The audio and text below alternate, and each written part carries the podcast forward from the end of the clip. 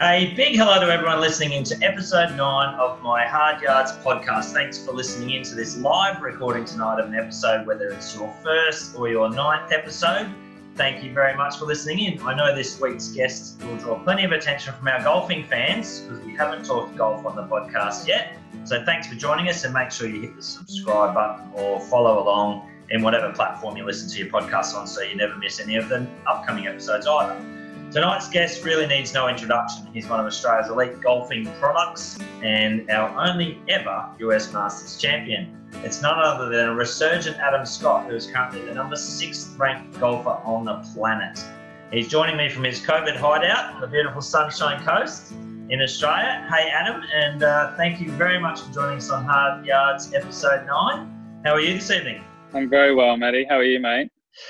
Mate, I'm good. I'm good. And I spoke about COVID there. So, what's been happening for uh, Adam Scott? You're on the beautiful sunny coast, living up the good life up there, mate. It's not a bad sp- space to have to hang out. Yeah, on the positive side of things, being home on the Sunshine Coast has been amazing for me. I never get to spend this much time at home. Of course, lots of restrictions. However, the beach has been open, so that's been a real positive. And uh, it, it's an amazing time of year. I never spend winters down here either. We're normally playing in Europe or in the States through their summer at this time of year. So, um, yeah, really been on trying to unwind with the family uh, at times, challenging when we're all in the house so much. But uh, it's been really a fantastic experience for us. We're very lucky that we've been able to get back to Australia because I, I have to say, I think you know, I've got a, I feel very proud of the way Australia's handled this whole thing. And mm. it's, it, there's tough times for a lot of people, and there's tough times to come. But in as far as kind of overcoming this virus, we're right on track. We're doing really well. So, um, you know, I don't need many things to feel more proud to be Australian when I go away, but uh, this certainly will will make me feel that way when I do eventually go back. Yeah, that's awesome. And two has the water been okay? I know you love your surfing. So does that mean you've been getting in the water? I occasionally sneak out. It's pretty. We live pretty close to the beach here, and uh, you know, just ducking out for an hour here and there is possible in between uh, some full-on daddy duty. But um, yeah, it's cooling down a little bit. I'm I'm a little soft, and I've got the wetsuit on now. so if I do go, but I uh, got some good waves the other day, about a week or so ago. There were some really good waves for four days, so uh, that was fun. And it's not messing up the golf too much at the moment. So uh, yeah, uh, yeah. hopefully some more swell to come before I have to head off. And when's that? When does that look like for you, Adam? So when when is I know the US tour is obviously looking to to kick kick start again. So what does what does it look like for you coming out of COVID, and when do you look to move and and, and get stuck into things? I know we chatted about the other day, but let's talk about it on the podcast here as well. Yeah, so the golfers are, well, for the golfers out there, the PGA Tour, I'm sure everyone's excited to see a little golf this week coming on Thursday. They tee off at Colonial on the PGA Tour again, and things are getting back up and running. So, uh, as much as I'd love to be there at Colonial, I'm kind of just um, sitting it out for a couple of weeks to let them get back in the flow of things. It's probably the first major sport in the United States to start back up again. There's going to be a lot of media attention and, and hopefully a lot of positive stuff happening out of it. But also, I'm sure there's going to be a little hysteria and with the kind of changes in protocol of testing and traveling and all these kind of things. I just sit here for a couple of weeks and let them iron out the kinks and hopefully I'll come back in as things get a little continue to get better. Yeah, okay, that's not a bad way to go about it. And I heard the NBA sort of announced some um, some restarting plans today as well. I'm not sure if you you caught on to that, I, but that's that's exciting too. Yeah, thing. I mean, the thing is, we we all have to kind of restart yeah. and get some things going. Um, you know, it's just uh, it, it feels like we're a little more advanced in kind of flattening this virus right down here in Australia than uh, the United States, and and with the unknown still of like second waves and speculation, it's it's hard to know exactly what's going to happen. Um, mm. in, international travel's a bit tricky at the moment, sure. and and leaving my family and stuff like that uh, to go back over with quarantines. You know, there's lots of lots of little factors to weigh up. So I'm trying to make you know the good decisions for me and what what suits me and my family, and not kind of get stuck anywhere. Yeah. Uh, so so I'd like to give it a couple more weeks for me to feel really comfortable because when I want to when I get over there, I want my head to be back in you know, competing high level golf and not worrying about, you know, am I getting COVID? Am I getting stuck in America? Is the things going to get out of hand here? So, um, you know, I just want to be fully comfortable. And I think hopefully a couple weeks' time uh, to a month, things will sort itself out and I'll have a good idea of what, what uh, exactly I can go back and do. Has the, the, the typical well, what it would seem from our perspective, um, you know, as golfers watching the PGA Tour from here in Australia, it would seem that Adam Scott plans his years over the last few years around the majors, and so that's obviously still a major focus for you in the in what you look to go play in in the back end of the year as well. So still, obviously, with some majors to come. Yeah, that's a big factor in in getting me back over there in these current circumstances, uh, for sure. You know, I feel there's a process to getting to win major championships, and part of that's playing other tournaments and being competitively sharp. But the majors is a big focus, and there are three majors still scheduled for this year, and um, I, I'll find it very hard to sit back and not participate in them. Yeah, it's going to be really hard to do that. So I'm kind of balancing getting back over there, doing some quarantine, having some practice time, and being competitively ready to play the USPGA Championship the first week of August. Okay. Yeah. And what what's what do you think the Masters will be like? You know, knowing the Masters and the scheduled time of year that it's normally on. And I was lucky enough to go in 2011 and, and saw you nearly win there. Um, mm. I remember I remember you actually made eagle on the Friday on 13, and Bads was playing in the group. Aaron Baddeley was playing in the group behind you, and I was kind of floating between you two the whole day. And uh, and so I was standing in the gap in the in the gallery space between 13 and 14. And as you came back down 14, I sort of yelled out to you and said, "Great eagle, mate!" And you said, "How good is this place?" You might not remember that, but you went, "How good is this place?" Do you love it that much? But what's it yeah. going to be like come later in the year when you go back in a completely different time of year? Yeah. Well, one thing I have no doubt about if the if the Masters goes ahead in November like they're planning, it yeah. will be spectacular. You, you, yeah. That golf club and its members and the committees of the tournament put on a spectacular show every time, no matter sure. what. And and even under these circumstances, it'll be no different. I re- I really am thinking positively that galleries by November hopefully yeah. will be back in. I can't I can't really imagine it happening without uh, the, yeah. the, patrons as they call it. so, um, but it is an incredibly special place, and things like that, you know, making an it, making an eagle on a Friday, it doesn't matter what day, but making an eagle there, it's so exciting. I mean, it, it it's a wonderful a little corner of the golf course and the crowd it's packed everywhere you go and it's such a good feeling. And any any time something good happens there it's a really strong memory. Yeah no, it was oh you know mind blowing to to go and watch. And I can't imagine playing I was going to talk about the majors a bit later on and particularly your win at Augusta but we're talking now so let's let's sort of tick this off the list while we're at it. Mm, um, sure the US Masters when you won in 2013,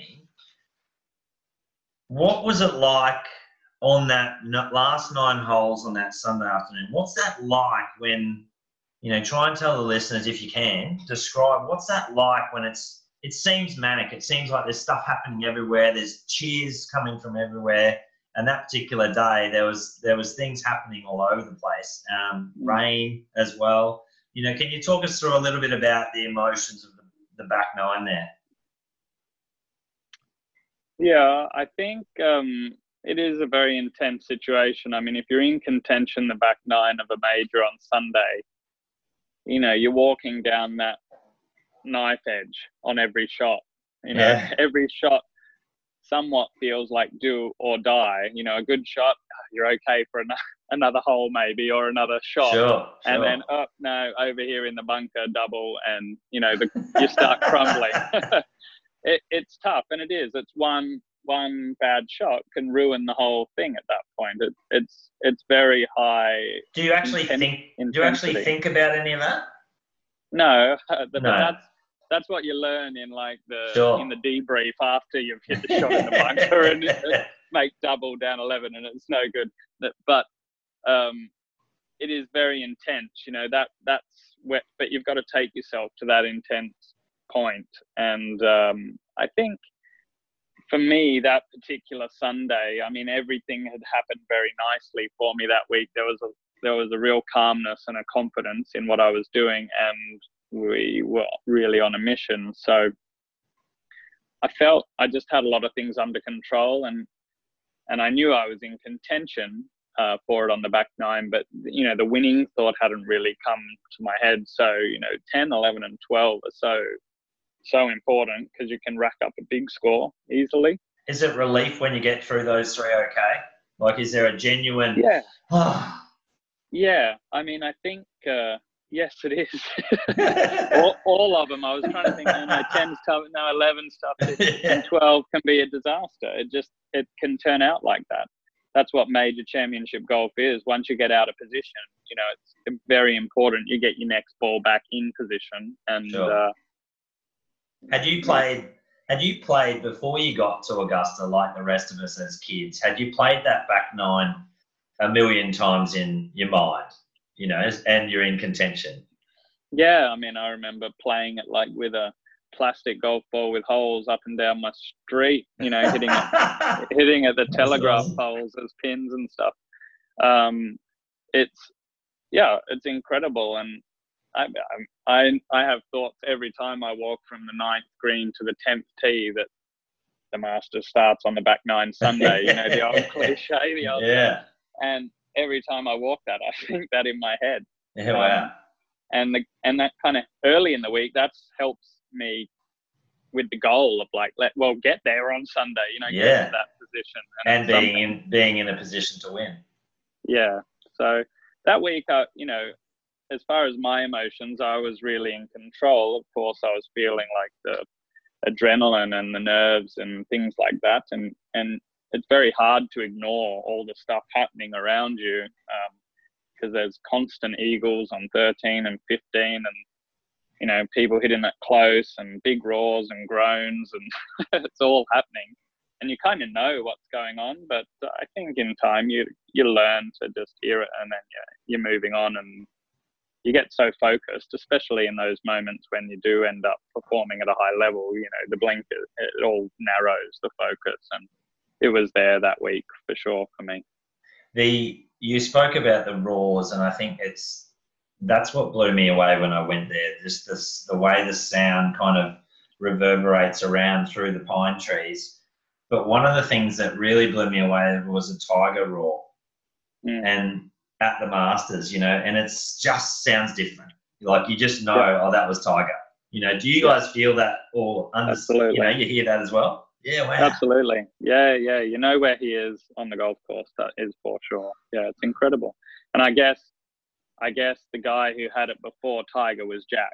You know, it, Okay. you know a Nicklaus, you know a Nicklaus Roar is what they, and then Tiger kind of got that after. But uh, it is. It's it's it's an incredible place. It's as close to me the feeling of playing in a stadium yeah. um, you know, you come, you're up there on at the clubhouse level, and then the course all sinks down into the into the pine trees, and like you said, the noise kind of echoes or reverberates through those pine trees. It's as close an atmosphere as I think I've experienced in for, for a whole golf course. Does does that does that make it the clubbing so difficult? Is that what makes it so difficult? Clubbing you you you know getting your club right on twelve. I remember standing there watching Bads hit in there, and I was standing next to Dale Lynch at the time, and and I looked over at eleven to the left, and it's you know fifty yards to the green, and the flag's going left to right, I look at the 12th green, the flag's going right to left, and then I threw some grass up. I literally threw some grass up and it came in my face. And I was like, Mm. oh my gosh, no wonder they stay here forever, sort of deliberating on clubs. And, and is it is it just the pine trees? Is that why it's so difficult sometimes? Yeah, there's yeah the pine trees. You know, they form some chutes. You know, I think Mm. the most obvious one you see on television is like 18. You know, that chute Yes. out of 18 up the fairway. Well, if there's wind whistling down the 18th coming down that chute, you know, it's going to create, um, you know, that runs straight across the 15th fairway. The wind can't help but come out of that funnel and pump across there. And, and so it's similar on 12 because the wind comes down that funnel of 13 right into the 12th green. Yeah. Uh, and then 11's not affected by that. That's probably the real wind. You know, they say you should look at the pin on 11 Right. and play the shot. Pretty hard to do that when the pin on 12 is going this way. The pin on 11 is going that way. But but you should probably hit it over the left side of the green. Yeah, if you've if you're seeing that kind of thing, you shouldn't flirt with anything uh, water-wise. That's for sure. Oh man. And have, have you watched have you watched it back many times? I've often wondered, have you watched your win back over on, on, on TV? Like have you actually watched those last four or five holes many times? I've I've seen 18 in the playoff a few times. I think I watched it. I did a really neat thing um, actually. Um, I watched it back with Bruce McAvaney next to me, and we Oh, yeah. we discussed it just uh, to have on record when it was fairly fresh in my mind because I didn't Yeah. want to forget what all the things that happened. And so I I remember I watched it back um, with him, but I see often in replays, you know, the last couple of holes or the playoff. It uh, and what's interesting to me, I mean, it's fun to watch, obviously, but I really love um, the intensity with me and Steve Williams on 18, and it's either the playoff or or maybe it's on the on the uh, regulation hole, like in the fairway, talking about where we should hit it, and it's just really great, sharp, concise dialogue. We're both so focused, and it, you know, there was no indecision. It was like, yep, yep, right. You know, we were really in the groove together, and it was re- it's really nice to see that because you know we'd worked really hard together to get to that point, and it was just like everything kind of came together at the right time. And and, and Steve ended up giving me the great read on the tenth green uh, In the playoff.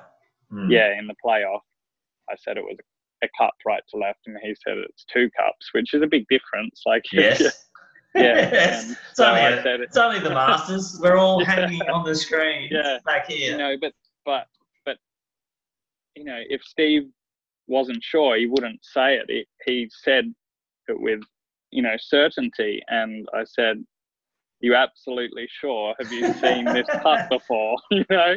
And he said, "Adam, it, it." He didn't even answer my question. He said, "Adam, it's two cups." wow. And I'm like, okay, it's two cups. Let's let's roll the dice here let's go. And in fairness, it was an unbelievable read. and you you hit it on you felt like you hit a great putt there like do you feel like you hit the the the putt of your Yeah. life there like it was perfect down the line good speed you know it's just the dream It, putt it was really hit confident. It was Yeah. going firmer than I'd probably hit a putt in the tournament Yeah, there. Like it was four, four and a half feet by. That's what I was feeling. So as it was breaking left, I was just begging it to hang on because in you know, I didn't need a four or five footer to keep this thing going really at that point. Um, but yeah, I think, um, you know, the putt on 18 felt like a huge putt. In felt like- regulation the one in, in regu- regulation in yeah. regulation. the one we've all practiced and pretended to Yeah. hold a million times Yeah, Amir Amira hold that Yep. putt when he won. Um, you know, and I felt like that was the one going to give me the opportunity to win. I know, I know Cabrera. You know, I knew the situation. It didn't mean Sure. I'd win, but I felt like it's the moment. And you Yeah. know, that one going in really felt like it. It was a special, special part. Obviously, the other one to win was huge too, but it was a little closer and it was a putt you were always going to get to the hole on 10 you know Yeah. very very fast down there but yeah it, i i felt like somewhere in my head it was like this is the first time you've ever had a putt to win a major you know, just roll the dice a little bit. You know, I've gone with the I've gone with the two cups right. Let's make a proper stroke here. You know. Yeah. And Yeah. in she went. And I often I often think about that moment, Adam, both on 18 and also on the 10th when you won. And I often think, imagine we could take every lounge room in Australia and all the golfers who are up watching and put that noise together of and the footage of us all leaping off the couch or wherever we were and put that into one sort of moment of decibels and where would that rank with state of origin queensland scoring under the post at suncorp uh, Right. a, a grand final at the g you know something just epic. And i just would love to have i'd love to be able to capture that noise because i can imagine i was at royal pines we'd just finished a pro am there the day before so it was the monday after and I'm sure a lot of golfers were in that hotel together and collectively screaming, and then couldn't believe when Cabrera hit it, hit the shot. Yeah. He hit him straight after you, and we're like, no, you know. And then he hit such an amazing chip. Did you think I know. hold that chip shot in the Uh, playoff? Yeah, my heart stopped as it got a couple feet from the hole. I mean, it it had the in look. I was standing off to the side near the bunker and couldn't believe it. I was like, I can't believe it, and it just rolled right over the edge. Uh, um, Such a great Which- shot. it was a great shot. I mean, there were so many great shots coming in in that Yeah. uh, that whole thing from Cabrera and me. You know, the playoff was really solid golf, really Yeah. good stuff. He, his putt His on putt the on 10th, 10? Oh. Yeah, I know.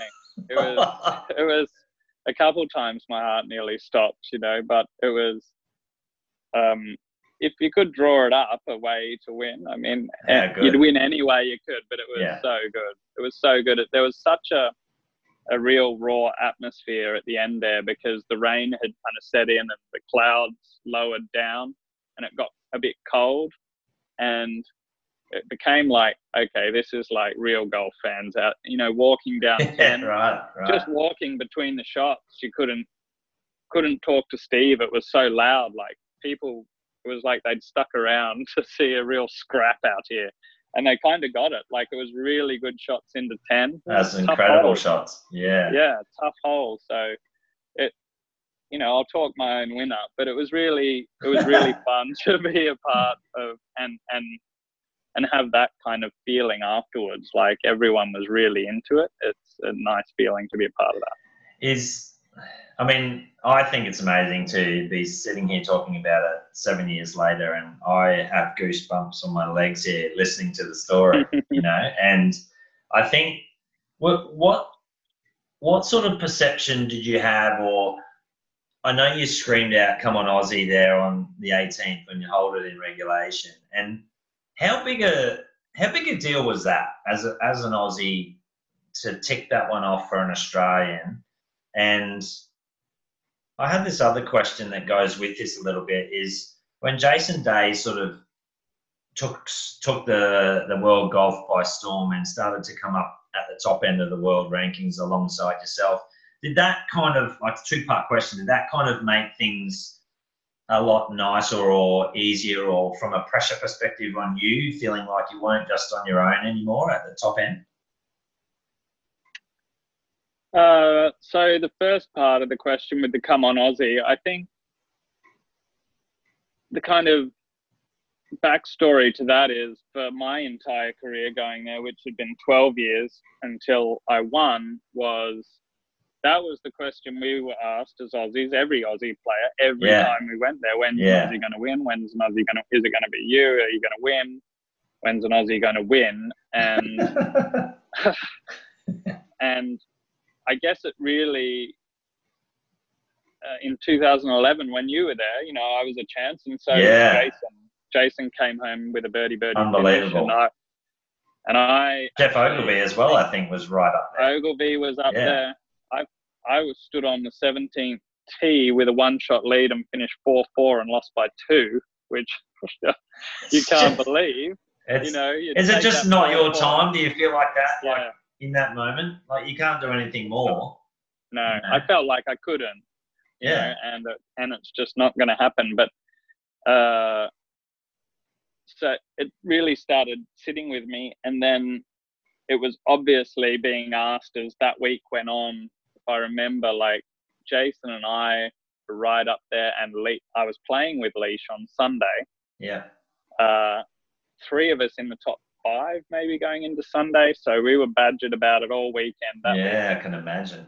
and I can't remember the exact conversation, but as we hit our shots in 17 uh, and walked to the green, Lee started talking to me, and we talked Wow. about something Australia, and so it was just fresh there in my mind again, and. Uh, you know all that stuff although you don't think about it was there and it was kind of like obviously a thing for australia but also for greg norman who who'd been my hero and been so close there. And it was just, uh, you know, I felt that was my moment to be the Aussie kind of um, guy out Yeah. there, the, the Aussie hero or whatever it was. Yeah, that's awesome. You touched on Greg there. I, I had it written down here to ask you about that and ask you about your a couple of things. One is that you know coming up, obviously, Adam, you had a, a great tag. We might even, um, yeah, we'll touch on this a little bit more um, in another area. But what Greg was your your hero. Was he why you started playing golf?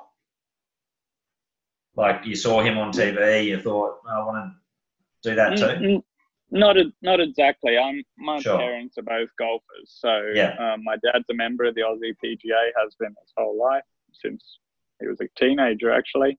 Yep. And uh, I was introduced to golf by my folks, but you know, I was just going out to the course occasionally uh, when when I could. I was six, five, maybe four or five, going to North Adelaide Par Three course when we lived in Adelaide. We soon moved to Queensland, but so you know, around that time, 86, 87, 88, Mm. Norman was Mm, becoming the consistent number one player in the world. He was and Yeah. larger than life. You know, charisma had everything going for him. He ripped drivers, he ripped irons, he, he sucked back the tour edition with a six How iron good. The green. You that know, red tour edition, the red tour edition bag. Yeah, It's it was just so- folding. it Mm. was so good, and I think uh, it was easy to get sucked into you know watching his style of play, and I was very um, drawn to that for sure. Although I played some other sports as a, a young kid, What other sports um, did you play as a young kid? played a bit of, a little bit of cricket and a bit of Aussie rules. Okay. Yeah, Aussie, Aus, you, you're a you're a Crows fan, right? I'm a Crows supporter. Yeah. Can we can we can Do I ask this? touch on that at the moment? No, not at all. We're not talking about that. Um, no. hey, I'm a Broncos fan, so 59 Yeah. Let's Um, leave the footy out of this then tonight. um, you're often you're often tagged as a Queenslander, Adam Scott, but born in South Australia. How do you view yourself? Uh, yeah, there's no way but to upset somebody in this answer. No, I, I always I'm announced from Queensland every time I tee it up in America. Yes. And I've lived here since I was seven years old. So I, I feel very much like I've grown up a Queenslander. All my golf pretty much was played in Queensland. So I have strong ties to South Australia, obviously. But, um, you know, I'm very Great much answer. a Queenslander. I I follow, you know, I follow Queensland in the Origin. I support the Broncos too. yes. Um, so, you know, I'm very much a Queenslander. I live, I live here when I'm when I'm home.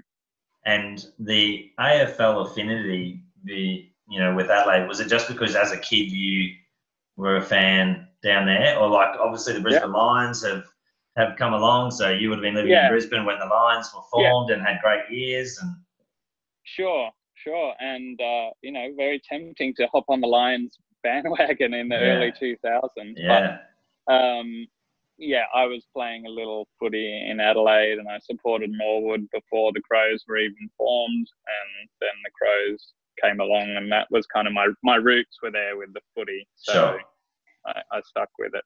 good um, man. Yeah, trying to tr- stay true. I'm not. I'm not hopping, wagons just yet. Yeah, no, that's Come good. on, crows, let's go. yeah, that's right. Um, so let's talk now about okay, we, we sort of touched on your, your childhood there and parents who play golf, and so you got into it through, you know, sort of, sort of being captured a little bit by what Norman was up to.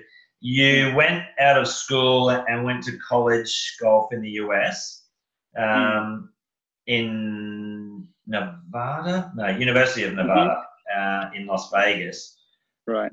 what was that like? And do you still see that as a great pathway for, you know, our Aussie elite golfers who are coming up to, to maybe look to still do college golf in the US? Absolutely. I I think it is. It's probably gotten better since I was there. Right. I mean, uh, if you look at everyone on the PGA Tour that's come on the PGA Tour in the last 20 years, I'm pretty sure I could say 90% of them went through some part of college in the United States. It's a bit of a breeding ground at the moment. It's at a very high high standard. Um, it was nothing that I really ever thought I would do, go to university. It wasn't really the thing Yeah, that was happening so much when when we were leaving high school. There were incredible programs with uh, Queensland and the Australian Institute of Sport in Victoria. All there was lots of options, really strong um, golf associations for us to lean on competition and and training and things, which you were all a part of. You know Yes. what I'm talking about. However, you know that there's this period for young guys leaving high school, you're probably really not good enough to play on a tour. Most most people, and you're also not mature enough. Uh, most people physically either. You're still growing, like when you're 17, sure. and so there's some time that a lot of thing uncertainty and a lot of things have to happen, but you have to improve and challenge yourself, continue. And for me, it was an opportunity. I thought to go to America and see what it's all about. The dream by the time I was 17 and finishing high school was the PGA Tour, of course. You know, Sure. Tiger had just turned pro like the year before, and Tiger Mania was taking off, and it was PGA Tour, PGA Tour. That was Sure. it. And it was a door to America for me, is kind of what I thought, and let's go have a look. And um, interestingly, though, it was probably the it was the hardest year uh, looking back in my last 20 years Yeah, right. since leave since leaving Australia. I didn't adapt well to it. I was a fish out of water over there. I, I struggled golf wise, and that made me just you know miserable, like it is when you're struggling Yeah. golf wise. And Why were you Um, struggling golf wise, Adam? I don't know. I, I think the environment changed. You know, I Sure. might have I might have had had it all a bit too easy back here. You know, things were going my way, and all of a sudden I was in a very new environment with no support really around me. Um, although the coaches and everything over there were very supportive, you know, I didn't have any kind of uh, Sure. relationship with them. I just floated over.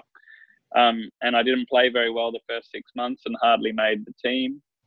And I came home for Christmas and went back over after a bit of a kick in the ass from my dad, I think. And, you know, uh, right, get back over there and get your head down and figure it all out. And I did a bit better in that next um, six months over there.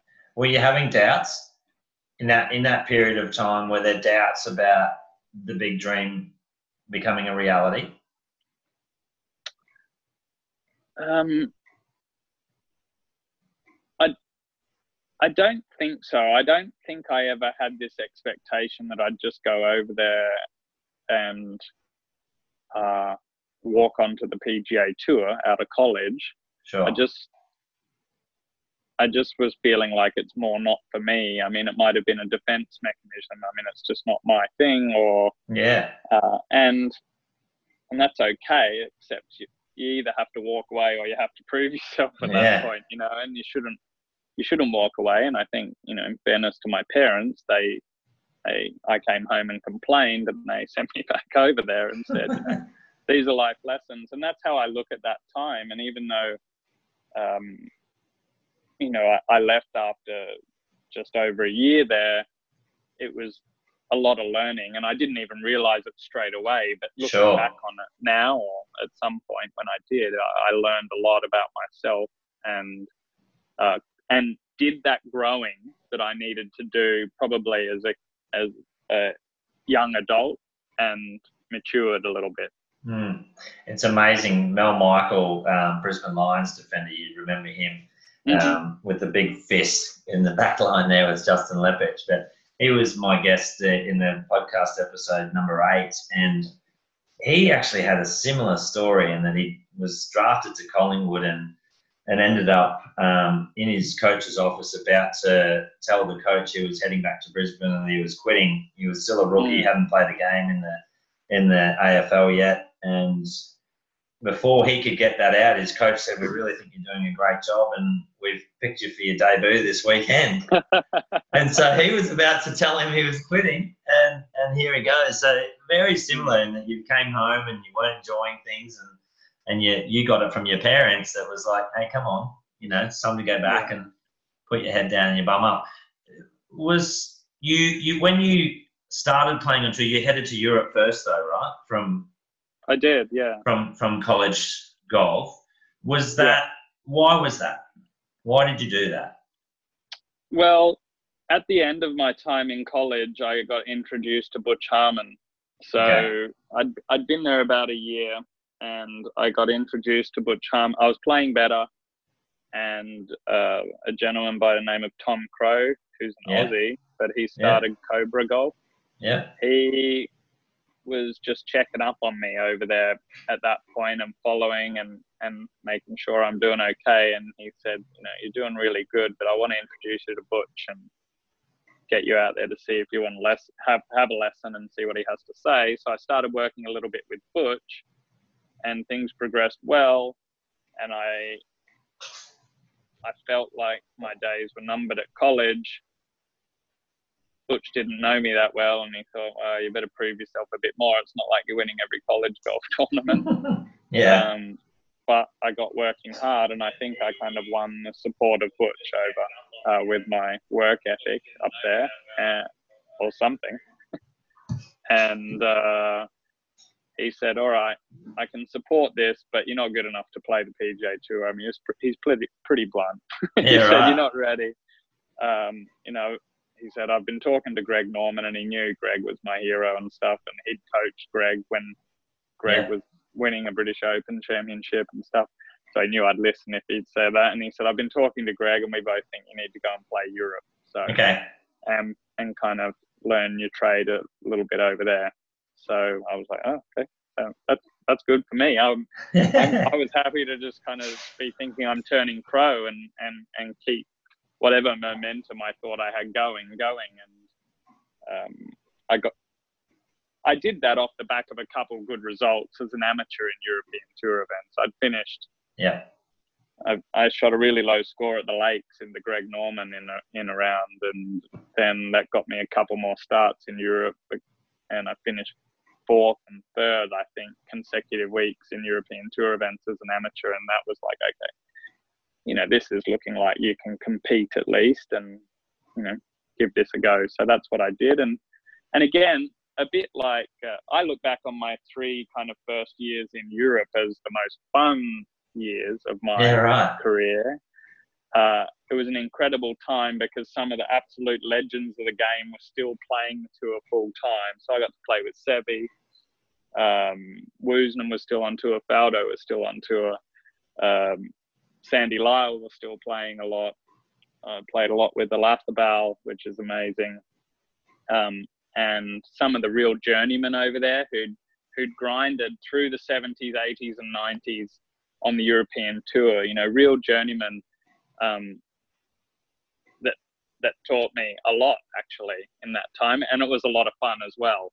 So it was it's really fun memories, but it was a real learning process. And in fairness to Butch and Greg, it, it did me the world of good to play over there. I got to moonlight in some, a few events in America in that time as Sure. well, but um, it was good to be on a get a card and be on a tour and work towards something over there.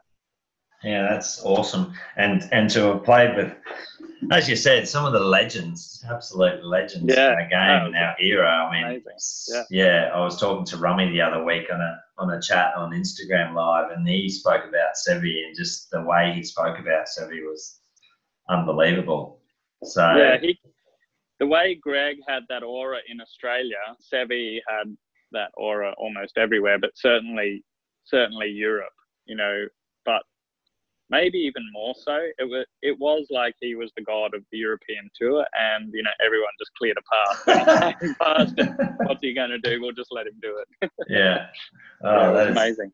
And from a from a Europe v PGA Tour perspective, how do you see the differences then, and maybe even looking at what it's like now? So European Tour is obviously quite global um, in in where they play, but you know back then, what was it like European Tour versus um, PGA Tour as far as standard goes and and all that sort of stuff? Yeah, it was still at a very different standard back then, but the European tour was very European focused. And you know, I'm going to get the numbers wrong, but there was three events in Spain and three events in Germany and two events in France and uh, Italy, Switzerland. You know, there were a lot of events actually in Europe. Yes. Uh, whereas now, you know, there's Asia, uh, Middle East. You know, it, it's a very global tour. Even Australia has events part of the European Sure. tour now. Um, so, and that was part of the fun of it. You know, Yeah. We're all kind of, well, not all of us, but a lot of the English-speaking guys were basing in London, and you'd fly in and out of London every Sunday, and you're back out on Tuesday to another European city. You're staying in the city, you bus to the course, you're back in the city, and it, and it was a lot of um, great golf and great times, and and it was just not as serious as where it's all gone now. And I think the European tour is much more serious, but but it was still about you know making a living, but the the super professional aspect hadn't quite kicked in over there Right. yet. So Right. you know there there there was some beers after rounds and you know nutrition wasn't really being looked at and all kinds of you know you were just making do with what you what you had guys were rooming together a lot You Yeah. know, that's just how it was Yeah, yeah, yeah, very different. And when did you when did you decide it was time to to progress to the US? You know, um, and you played your way there. You played your way onto the. You got yourself more starts through your world ranking. yeah the world ranking was a really great way to move into um, the united states and getting in the world events and a few other events by being in the top 50 but i actually ended up getting my card in america i played on a sponsors invite in the first ever deutsche bank tournament in 2003 and i won it Wow. and from that and that, from that point i had a card in america but i played that was 2003 and i actually played both tours for the next five years after that through Wow. 2009 so i traveled a lot And Uh, sorry, just just for the listeners, what does that entail for you to be able to, you know, how many events did you have to play back then to be qualified for both tours?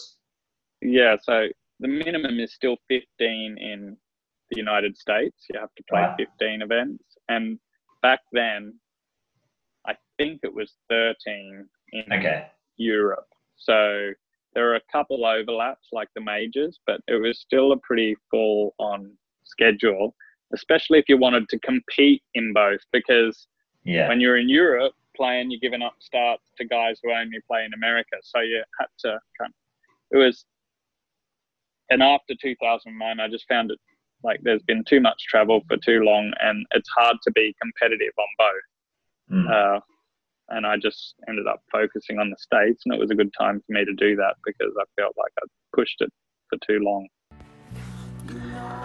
That's the end of part A with Adam Scott. So much awesome stuff. I think I could listen to him talk about the Masters all day long. I love it.